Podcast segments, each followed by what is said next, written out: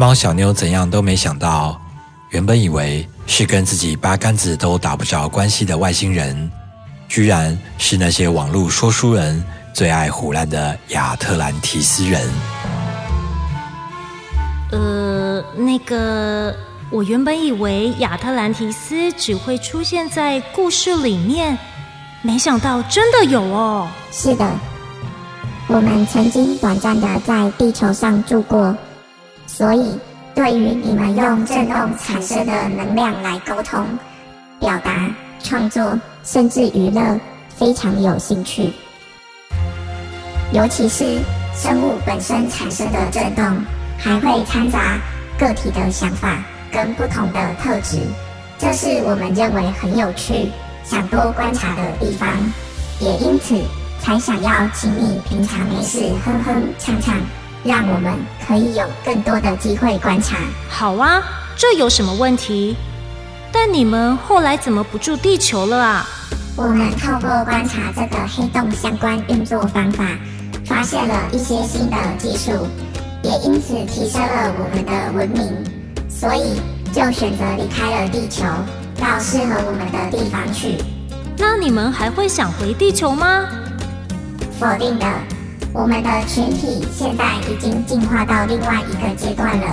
地球上的环境已经不是符合我们需要的了，但我们文化的传承中，还是有一些跟地球融合的地方，比方说。刚刚请你帮忙的这个所谓的音乐，就是到了地球之后才开始有的。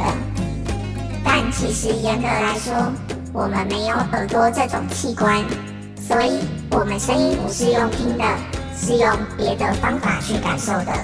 所以创造出声音的方法，其实跟你们是有很大的不同的，但创作的理念其实还是一样的。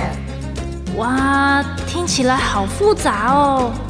我还是比较喜欢快乐的唱歌。我们很期待你快乐的歌声。我很好奇耶，就是你都自称我们，所以实际上你们是有很多人吗？不完全是，我们的文明已经进化到下一个阶段，在这个阶段。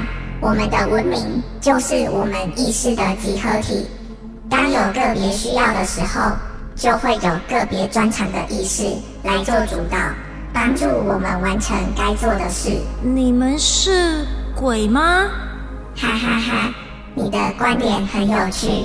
的确，我们已经舍弃肉体，虽然这样才能超越时间跟空间，但的确有符合鬼的定义。天哪，我怕鬼！否定的，我们不认为自己有死亡过，因为我们是永生的，所以很遗憾，并不完全符合鬼的定义。这样子哦，吓死我了！跟你聊天果然很有趣，有产生很多不一样的观点。希望下一次有机会还能再跟你聊天。那没问题啊，我们不是朋友吗？是的，朋友。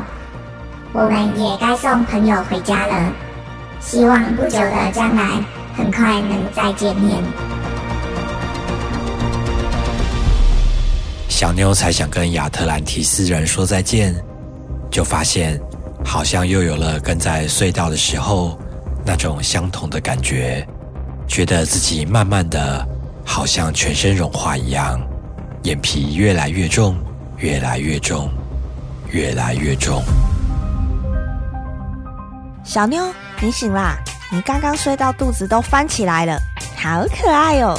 我有帮你拍了很多照片哦，你看。喵。好，我去帮你准备吃的。咦，所以我刚刚是在做梦啊？这个梦感觉还蛮真实的，好诡异哦。小妞，吃饭喽！啊，不管了，先去吃东西再说好了。猫咪快速的跑到了厨房，开心的享用主人帮它准备的尾鱼大餐。